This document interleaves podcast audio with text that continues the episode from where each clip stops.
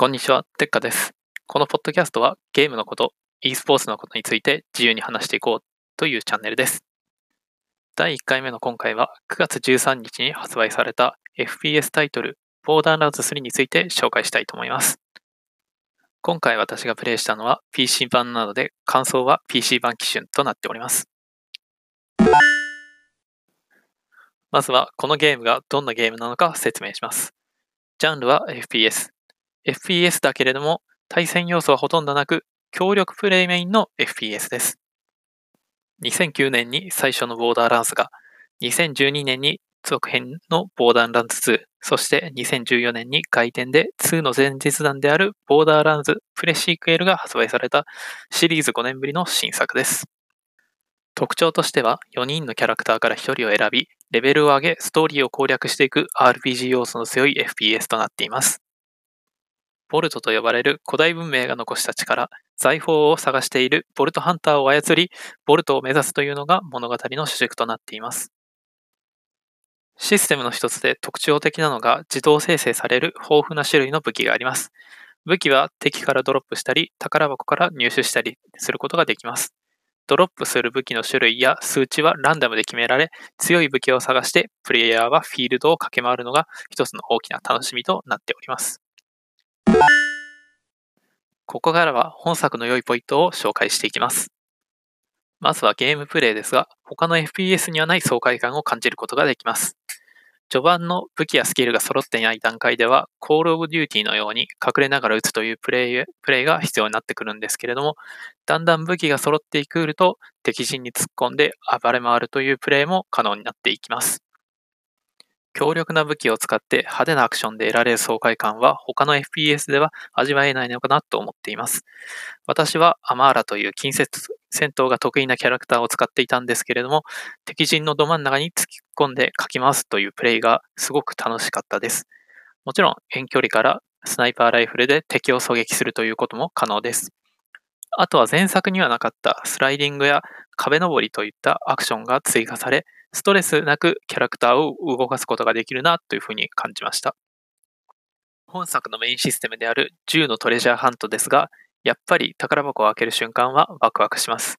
最上位レアのレジェンダリーアイテムが出てきた瞬間は最高に興奮します。まあ、レジェンダリーが出て使ってみたら大したことじゃない場合もあって、がっくりくることもあるんですけれども、それもまた一興なのかなっていうふうに思います。あとは本作のローカライズが洋芸の中でもかなり高い品質を誇っている部分です。2からフルボーイスローカライズとなり、2の時点でもレベルがかなり高く評価されていました。本作は引き続き日本ボイスも日本語ですし、英語版のブラックジョークやちょっとお下品な表現もしっかりカバーしています。これに関連してなんですけれども、キャラクターの個性もすごいです。鬼人変人ばかりで印象に残るキャラクターばかりです。そういうノリに耐性がある方は、この作品を愛せるんじゃないかなっていうふうに思います。クラップトラップというこのゲームのマスコット的キャラクターがいるんですけれども、変わらずプレイヤーにとってムカつく存在であり、愛らしい存在だったのがシリーズプレイヤーとしては嬉しかったです。地味に嬉しいポイントが、今までの作品のマルチプレイヤーでは、ドロップしたアイテムというのは早い者勝ちだったんですよね。ノラでプレイするときは、みんな我先にと回収しようとして結構ギスギスしやすいんですけれども、今作ではプレイヤー各自で管理されていて、他のプレイヤーが宝箱を開けて取ったとしても、自分の環境では武器は残っています。これはもしかしたら今作で一番いい変更じゃなかったかなって個人的には思いました。ここからは悪いポイントを紹介します。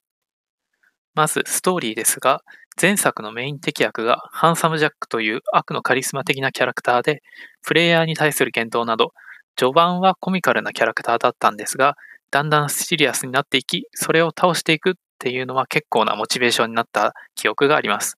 ただ今回のカリプトツインズという双子のキャラクターは、言ってしまえばただただうざいだけのキャラクターだったなっていうふうに思います。